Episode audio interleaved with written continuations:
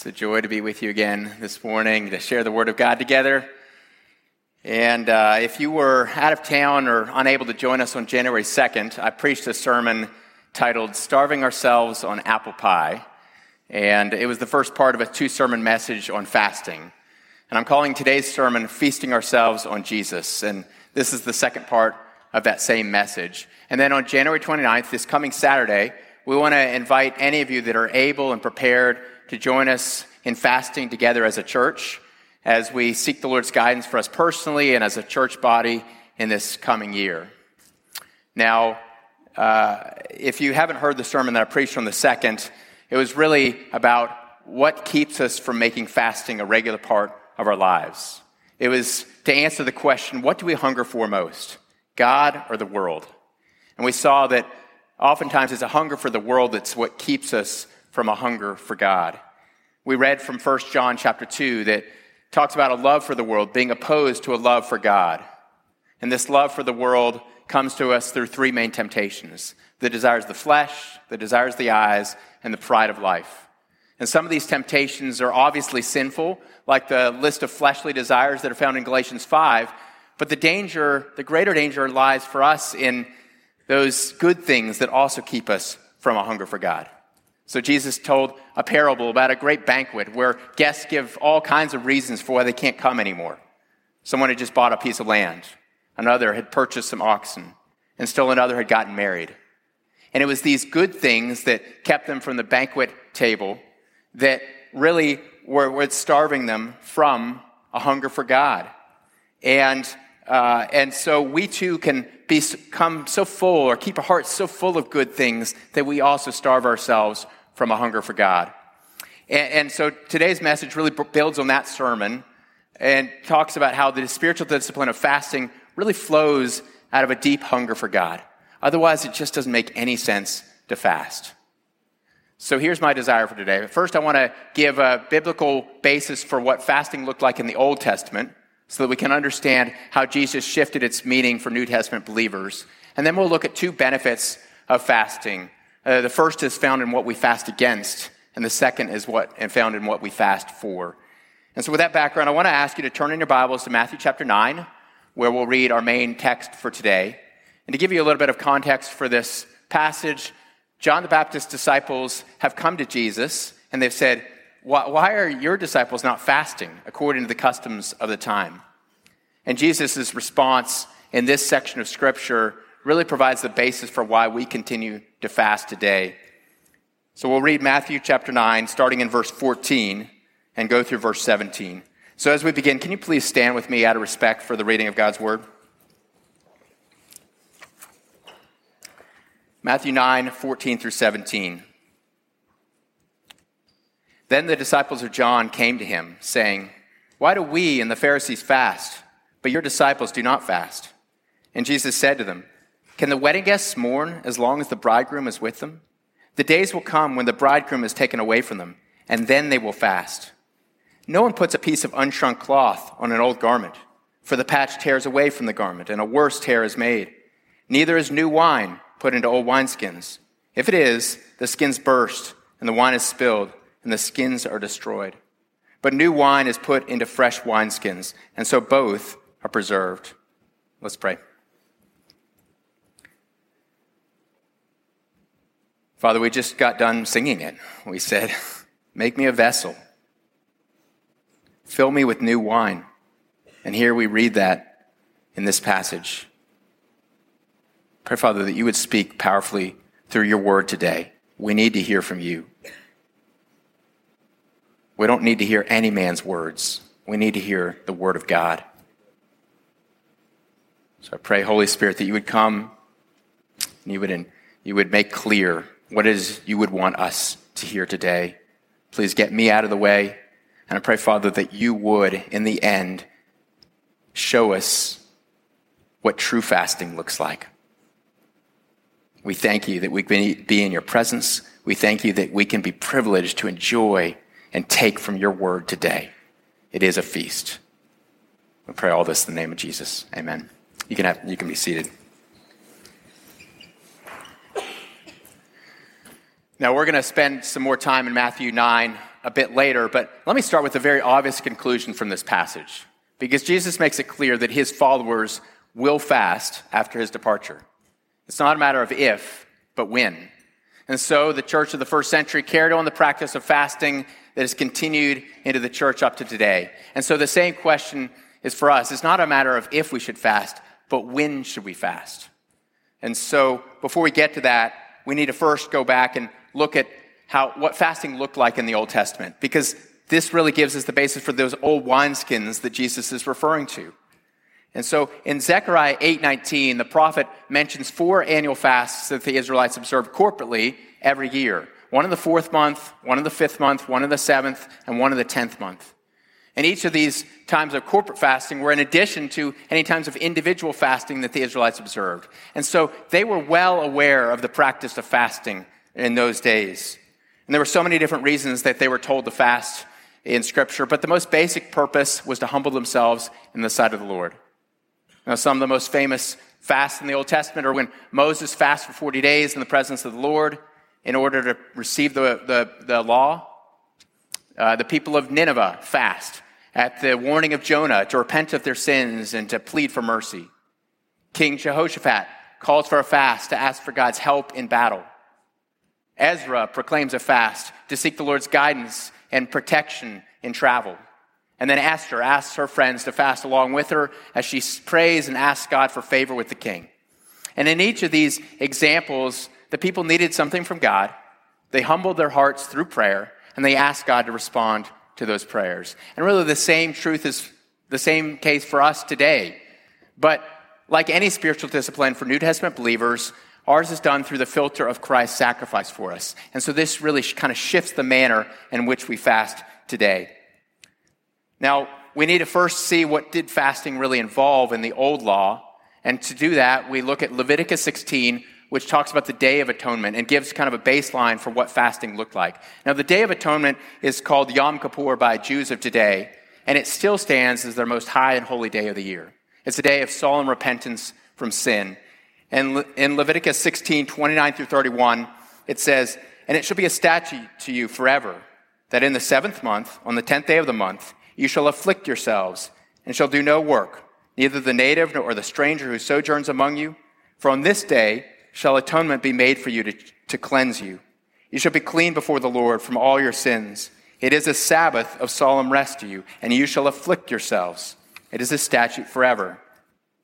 Now, notice here that the word fast isn't even used in this passage. Instead, the word afflict is used. And this concept of affliction is tied to the concept of fasting throughout the Old Testament. And in fact, some of your Bibles might even have a footnote at the bottom here that says that affliction here refers to fasting. Now, we can also notice that affliction is also tied here to a Sabbath of solemn rest. And Casey just spent the last two weeks telling us about the biblical basis for the Sabbath laws. And really, Old Testament fasting had a similar purpose. It was to reorient our bodies and remind us that we are not God. And so fasting for the Hebrews was much more than just going without food for a 24 hour period. It also involved abstaining from activities such as work and sex. And the reason is, is that God was calling the Israelites on these days of fasting to humble themselves fully and to seek his face. They weren't to pursue their own business, i.e., work, or to seek their own pleasure, i.e., food and sex, but they were to fully put their eyes on the Lord and focus this day on solemn rest and prayer.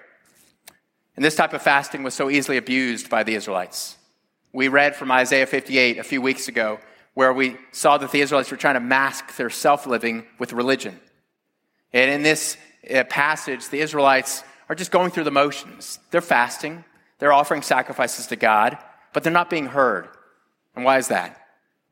Because Isaiah tells them that on the day of their fast, they're seeking their own pleasure and pursuing their own business. So they boiled fasting down to a behavior change i.e., abstaining from food, but they neglected the greater heart change that fasting is really all about. And that's humbling themselves in the sight of the Lord. And why does God want fasting to be about humbling ourselves?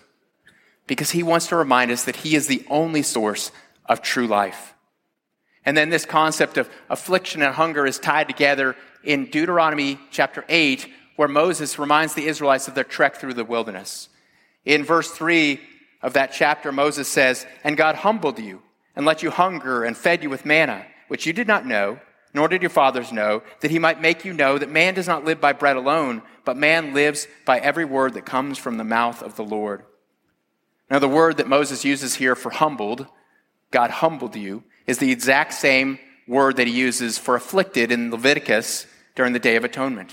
And so, in other words, we could replace humbled with afflicted and say, and God afflicted the Israelites with hunger so that they may know that they don't live by flesh, but by God. And, and, we know from other Old Testament verses that God doesn't afflict from his heart or grieve the children of man. He's a good father. And so the affliction and grief that he brings is for the good of his people. And we too need to be afflicted, to be humbled and hungry at times, to remind us where our true source of manna really comes from. And so God knows that we're not too different from the Israelites. I mean, they long to go back to Egypt, to their cucumbers and melons and pots of meat. But we too try to stuff ourselves so full of the things of the world that we tend to forget that we don't live on these temporary things, but on God Himself. So, this understanding of Deuteronomy 8 is really the basis for why we fast today to remind ourselves that man does not live by bread alone, but by every word that comes from the mouth of God. Now, we spent part one of the message a few weeks ago looking at how a hunger for, uh, the, for the world is what keeps us from hungering God in this way. And now we're going to shift and look at the example of Christ who lived out a hunger for God. And it begins with a fast.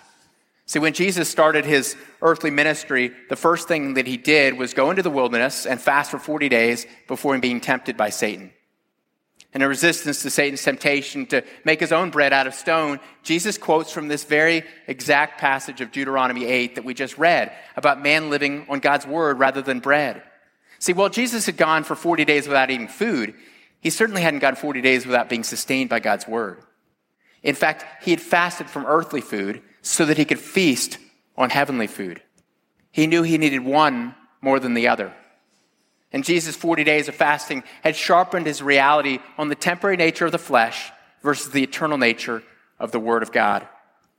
And it also provided a fulfillment of the law through Christ's fasting in the wilderness that the Israelites could never accomplish during their own wilderness test. See, the Israelites had also been in the wilderness, going through a test, time of testing, but they'd craved food that wouldn't last, and they forsook the God who'd offered them a land flowing with milk and honey. But Jesus, in contrast, had been offered all the kingdoms of the world, and yet he entrusted himself to the one who placed all things under his feet. He knew there was no shortcut to glory. The road was going to run straight through suffering and death. But as he offered his body broken for us, that bread from heaven offered us a different food to crave. And as he poured out his blood of the new covenant, Jesus offered us a new wineskin to drink from. And that takes us back to that passage in, Rome, in Matthew 9 that we just read from.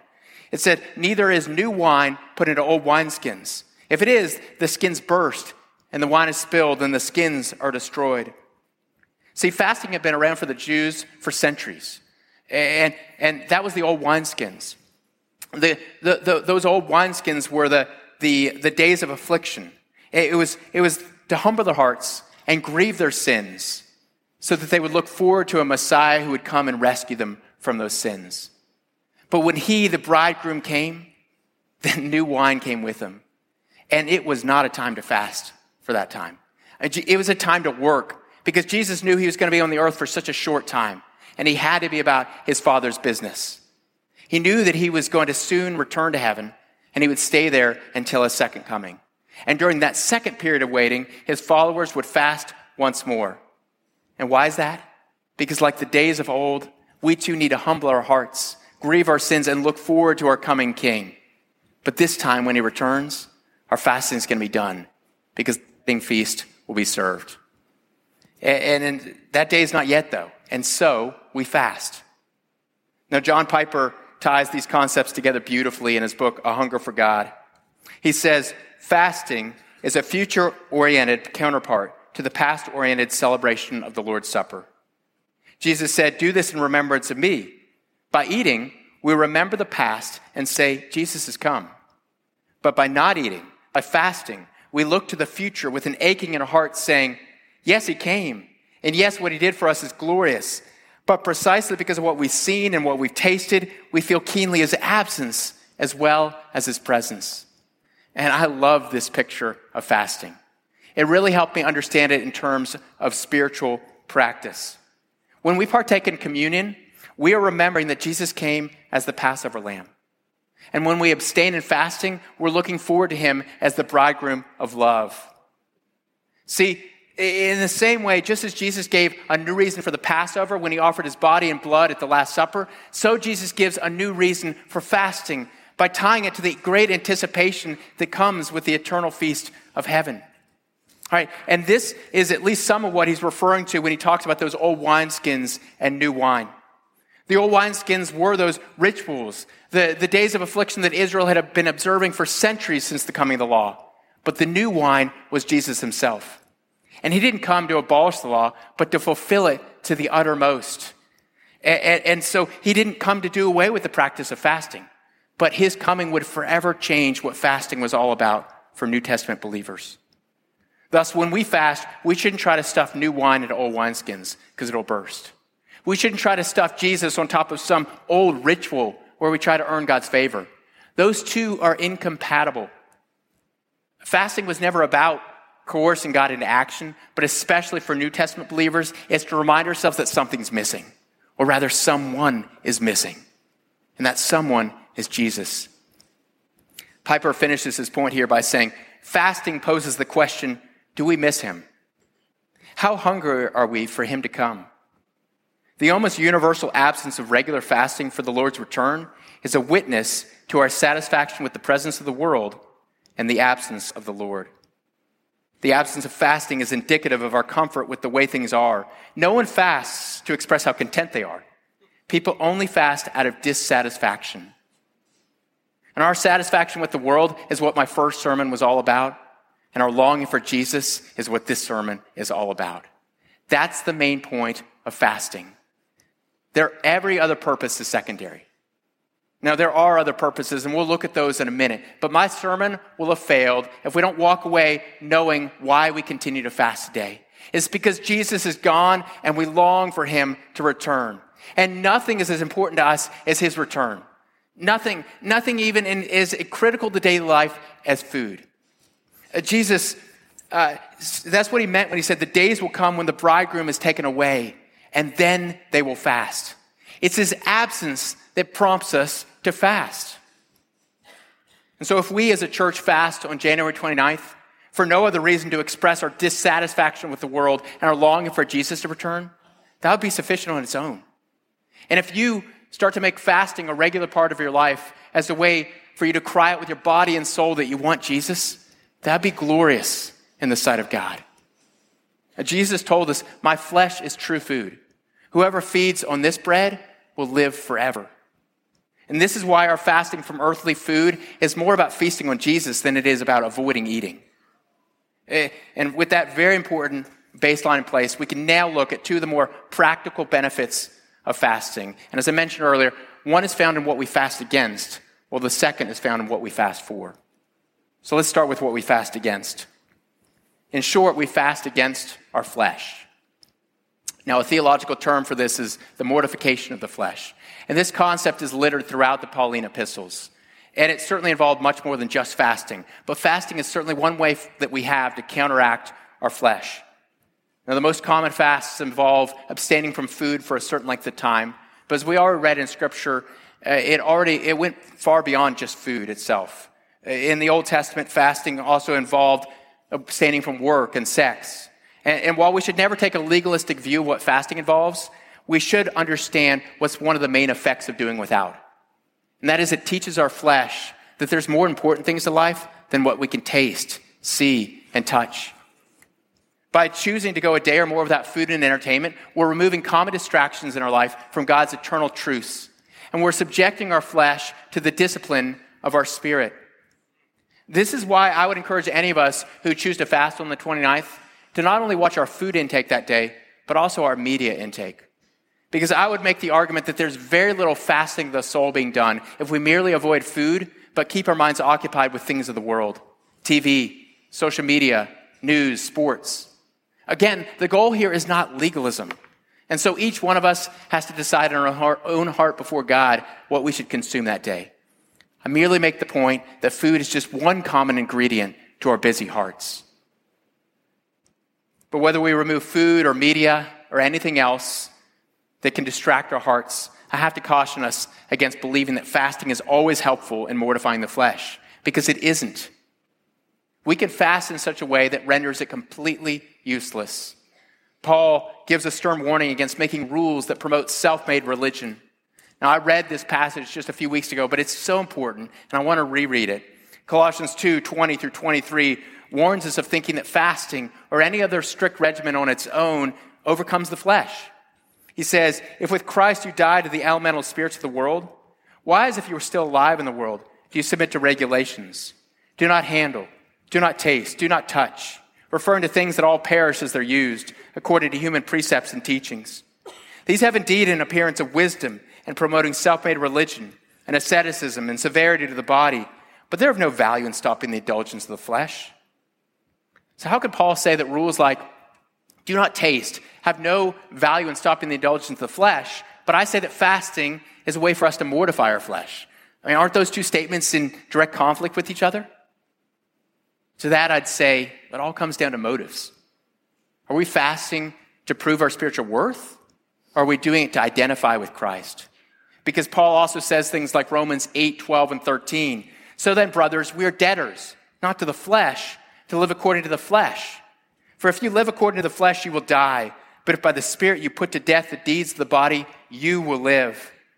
And in these verses, Paul isn't talking about fasting specifically, but fasting is one way for us to say with Christ, man doesn't live by bread alone, by flesh alone, but by the word of God and his spirit within us. And fasting is a way for us to train our bodies to live against the flesh and live by the Spirit. In essence, we're saying no to the flesh so that we can say yes to the Spirit. When we experience hunger pangs in a fast, then we quickly become aware of how consuming the thought of feeding our flesh really is. In that moment, we have a choice. We can either give into the flesh and end our fast, or we can say, God, I want you more. And this is a valuable test of our spiritual resolve and what we value most. See, it's very easy for us to think of our spiritual life as stronger than it actually is if we never put ourselves to the test. For example, we, we could think that we're a patient person, not quick to anger. But how slow is our anger when God gives us children who disobey us? Or we could think that we trust God well, but how well do we trust God when we get that cancer diagnosis? or we lose our job. See, our spiritual lives are not nearly as strong as we might like to think. And this is why we need to test the value of our hearts through spiritual disciplines like fasting. Because when we're hungry, the fleshly impulses that are deep inside of us, they come out pretty quickly. And fasting reminds us of how weak we really still are and how much we need a savior. And this is why we fast against the flesh, to mortify the flesh. But fasting also prepares us for an even harder sacrifice down the road. Now, this might not be important if we don't think life with Christ is going to be one of sacrifice. But if we assume that harder days are in store for us, then it'd be wise for us to prepare our bodies now for such days. John Piper puts it this way We easily deceive ourselves that we love God unless our love is frequently put to the test, and we must show our preferences not merely with words, but with sacrifice. And many small acts of preferring fellowship with God above food can form a habit of communion and contentment that makes one ready for the ultimate sacrifice. So when Jesus tells us, if anyone desires to come after me, let him deny himself and take up his cross and follow me. How are we going to take up our cross if we can't even deny ourselves in more minor things? If we can't even deny our craving for food and entertainment for one day, how are we going to deny ourselves of even more important things when we're called to do so? And in this way, fasting teaches us to deny ourselves and train ourselves, our bodies, for even harder service to God. And so, as we fast together on January 29th, let's remember these two benefits of mortifying the flesh. Number one, fasting helps us cry out, not by flesh, but by your word, O Lord, do I live. Number two, fasting helps us proclaim, my body's not my own. Father, use it for your service.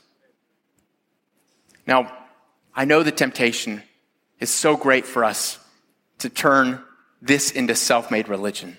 So I have to warn us again and again of what's already been said.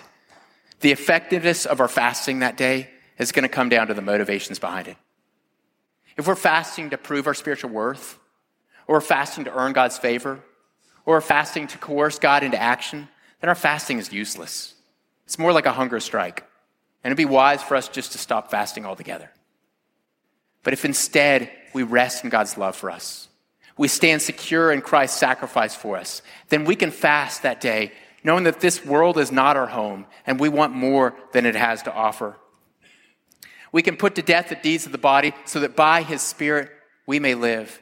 And in this way, we fast against the flesh so that we can feast with our coming bridegroom. And that takes us to the second benefit of fasting. Not what we fast against, but what we fast for. Now, when we think about sports, we don't criticize an athlete who trains his body hard, never giving up to receive the ultimate reward a championship, a gold medal, a world record. I mean, such athletes are stories of inspiration for us. But for whatever reason, Christians have a bad habit of feeling guilty, like we shouldn't be motivated by spiritual rewards. Uh, we tend to think that we have to serve God altruistically with no personal benefit to us, that it's greedy for us to want good things in our life. Now, this might come from our Protestant heritage of fighting works based salvation. I'm not really sure. And it's right to affirm that we are never saved by the good works of our lives. We're saved by Christ alone. But Scripture never indicates that Christians shouldn't be motivated to live for rewards. In fact, it says just the opposite. We should be motivated by the good rewards that our Father has in store for those who seek Him. It's not selfish to want good in our life. In fact, this is a God given desire and one that He gives us so that we might reach out to Him as our greatest good. And this is evident in one of the most foundational verses about faith in the Bible, Hebrews 11 6. And without faith, it is impossible to please God, because anyone who comes to Him must believe that He exists and that He rewards those who earnestly seek Him. Now, why would God say such a thing if He didn't want us to be motivated by rewards? Uh, in fact, He says that those who believe God as a rewarder are the very ones who have pleasing faith. Do you hear that? God is pleased with children who look to Him expecting a reward. And why is that? Because it's in God's very nature to give rewards. He loves to bless His children. He's not a stingy being who begrudges having to give good things to servants. Instead, He's a good father who delights in showering His kids with the very best gifts. And we as kids should never feel guilty about desiring those gifts, those rewards. I mean, what good parent would want their child to feel guilty about being the beneficiary of their generosity? No one. No one. It, it doesn't instead bring joy to our hearts as a parent to see our child rejoice in the good things that we offer to them. And of course, we know the answer is yes for us, and the same truth resonates in our pursuit of God. So, a benefit number one of fasting is that we mortify the flesh. Benefit number two is that we receive a reward. And this might be even more important than mortifying the flesh. Because yes, fasting does help us empty our bodies of things of the world, but even more, it helps fill our souls with things from heaven. This is why fasting is so much more than just a temporary diet. Don't let it be for you just about a temporary diet. It really is a feast of the soul. Do we see fasting that way? So I want us to go to a, a second Bible passage that really frames the, this second benefit of fasting. In Matthew 6, 16 through 18, Jesus gives another key discourse on fasting. It's quite different from the Matthew 9 one. But he says here in Matthew 6, And when you fast, do not look gloomy like the hypocrites, for they disfigure their faces that their fasting may be seen by others. Truly I say to you, they have received their reward. But when you fast, anoint your head and wash your face, that your fasting may not be seen by others, but by your Father who's in secret. And your Father who sees in secret will reward you. Now, a few weeks ago, we looked at how the pride of life drives us to seek the praise of man. Such is the reward of a religious hypocrite who lives or and fasts to be seen by others. See, the hypocrite hopes that others might be, eh, see them and be impressed by their spiritual fervor. They long to be complimented on their spiritual maturity. And the truth is, Others might even look up to them as Christian examples. But if this attention is what's the aim of our hearts, God knows it. And that temporary praise of man is all the reward we're going to get. It's like the instantaneous high that comes from a drug hit. It might tickle our craving for a time, but it's going to crash. And then we're just going to need another hit. And such is the way of the religious hypocrite who lives off the attention of others. And while with this kind of spiritual hypocrisy is a dagger to our souls, Jesus doesn't say that it's wrong for us to fast to be seen. In fact, he says just the opposite. He says we should fast to be seen, but not by mankind, but by our Father who's in secret. And this Father sees the secret places and he rewards the heart who yearns for him. I read this John Piper quote three weeks ago fast with the clear intention of being seen by God. As Jesus teaches it, fasting is an intensely Godward act. Do it toward God who sees when others don't. And this truth should really affect the posture of our hearts on the 29th. Is our fasting Godward or usward? When we're in the middle of a fast and our body is grumbling for food, we should direct our spiritual eyes to God and say, Father, see my fasting. Don't let it go to waste. Please reward me with something more lasting than this food that I'm doing without. God doesn't hear such a prayer and think, How dare they ask me to reward their fasting? They should be doing to prove their dedication to me, not to get something from me. It's so presumptuous. That's not how God is. Instead, he's saying to the heavenly council, Look, look at my child. Look how desperate they are for me. How awesome would it be to give them even more than they're asking? Let's do it. Which narrative do we believe about God? Is he begrudging? Is he critical? Is he stingy? No. Our God is affectionate. He's gracious. He's generous. And this should change how we fast forever. Because when we fast, we're fasting to receive a reward from an affectionate, gracious, generous Father. This truth should make all the difference for us on the 29th of January. Because as we go without food and entertainment for God on that day, we can be confident to fast, knowing that He's going to give us something far better than that food and entertainment we do without. He's going to answer that prayer. But we do need to understand this word reward so that we can understand what we can expect to receive from God on the day of our fasting. Now, there's so many different references to rewards and gifts in Scripture. We don't have time to look at them all. But there's rewards that we receive in the present, as well as rewards we receive in the future. And I want to look at briefly at both of those just as real benefits of fasting. The first is our present reward. Again, Jesus tells us very clearly that when we fast to be seen by our fathers in secret, he will reward us. And so, what is that reward that we receive today in the moment of our fasting? Well, it goes back to the central purpose of fasting. We fast to feast on Jesus. We abstain to obtain more of Him. And so with our fasting, we declare to our bodies, no, no, you are not our main reality. There's something way more important than filling up my flesh. We need Jesus way more than we need food. And when we fast and pray in such a way, how do we think God responds? Well, Jesus tells us in the very next chapter of Matthew, after telling us to fast to be seen by God, he tells us in Matthew 7, 7 through 11, ask and it'll be given to you. Seek and you will find. Knock and it will be open to you. For everyone who asks receives, and the one who seeks finds, and to the one who knocks it will be opened. Or which one of you, if his son asks him for bread, we'll give him a stone? If he asks for a fish, we'll give him a serpent? If you then, who are evil, know how to give good gifts to your children, how much more will your Father who's in heaven give good things to those who ask him? Now, in the Luke version of this very same sermon, we're told, How much more will the Heavenly Father give the Holy Spirit to those who ask Him? I mean, do you hear the language that Jesus is using? Again, our Heavenly Father is generous. He's willing to bless the heart who seeks Him and His reward. And what's the good thing that He gives those who ask? It's His Holy Spirit. The third member of the Trinity. God gives us more of Himself. And this is an enormous statement for those of us that are going to fast on the 29th. Because you can be assured that if you fast to be seen by God that day, if you seek Him with all your heart, then He will give you more of Himself. You're going to get more of God. I, didn't say it, Jesus says it. And if that's not motivation enough to fast, I don't know what is. Now, we do not need to understand on a practical level what does getting more of God look like? There's so many ramifications for such a statement. But I want to take a very well known passage in Romans 12 2 as just one example of this. We're told there, do not be, or do not conform to the pattern of this world, but be transformed by the renewing of your mind. So we're told to be transformed by the renewing of our mind by not conforming to the pattern of this world. And what's more antithetical to the pattern of this world than fasting?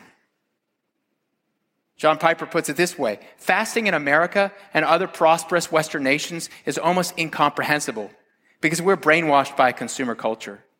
We're taught to experience the good life by consuming, not by renouncing consumption. Therefore, fasting is barely thinkable, except as a weight loss fad or a new age enhancement for higher consciousness, both of which are embedded in a consumer culture. So when we choose to renounce consumption for a day, then we're going against the pattern of this world so that our minds might be transformationally renewed.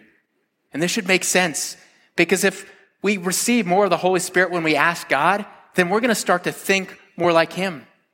And this is one of the very present rewards of fasting that we will receive more of God so that we might start to think more like God. And in some, and in this way, fasting is really about changing the thoughts of our minds. That's just one of the glorious present rewards of fasting. But there's so many other present rewards as well. I mean, we see in the scriptures healing that comes through fasting, or victory in battle, or discernment of God's will. And there's so many other present rewards. God loves to answer the prayers of his people with good gifts. He's not holding back on us or begrudging us. Is this the God you fast for? But in addition to these rewards in the present life, there's also rewards in the future life. Remember how fasting is the future oriented counterpart to the past oriented Lord's Supper? This was because of what Jesus said about fasting in Matthew 9. He said, When the bridegroom is taken away, then they will fast. And why would they fast?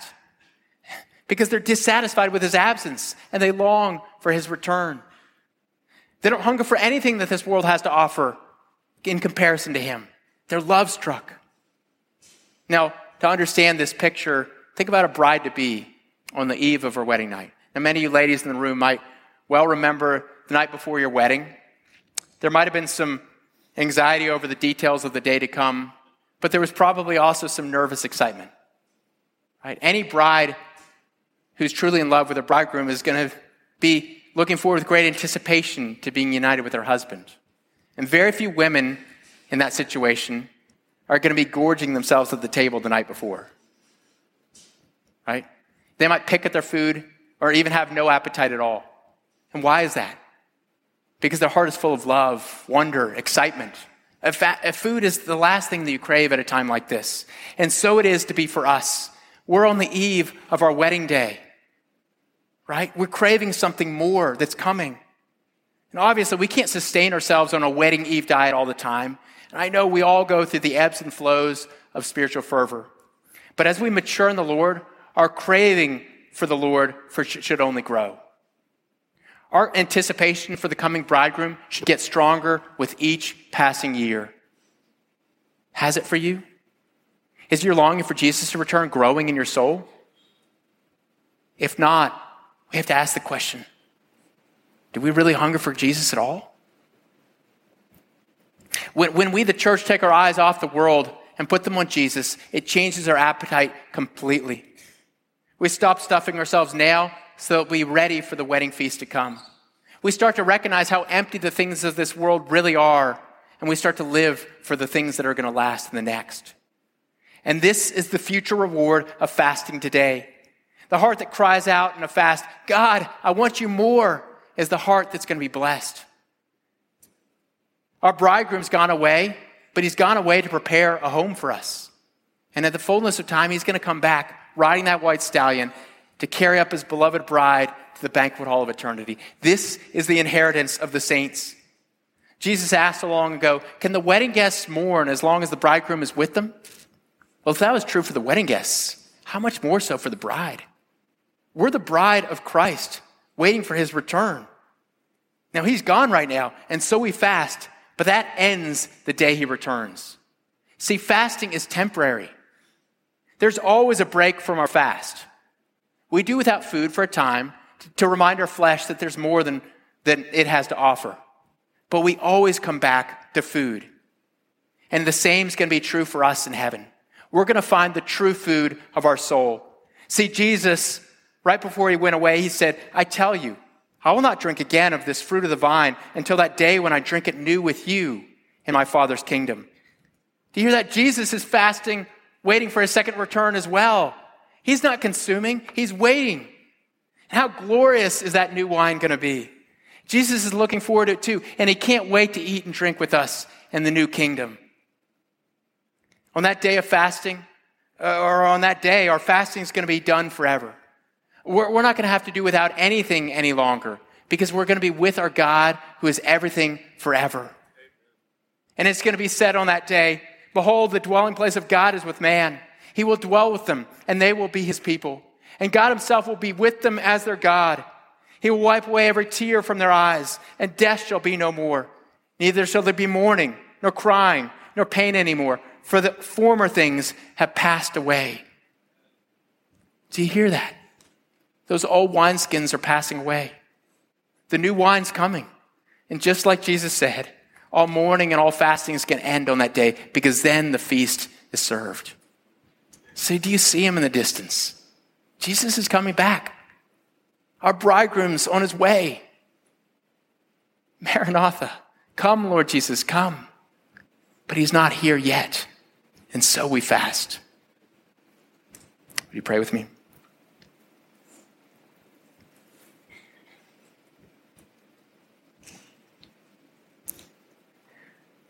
Father, I, I just thank you for your glorious word. It thrills my soul just to, to contemplate our future.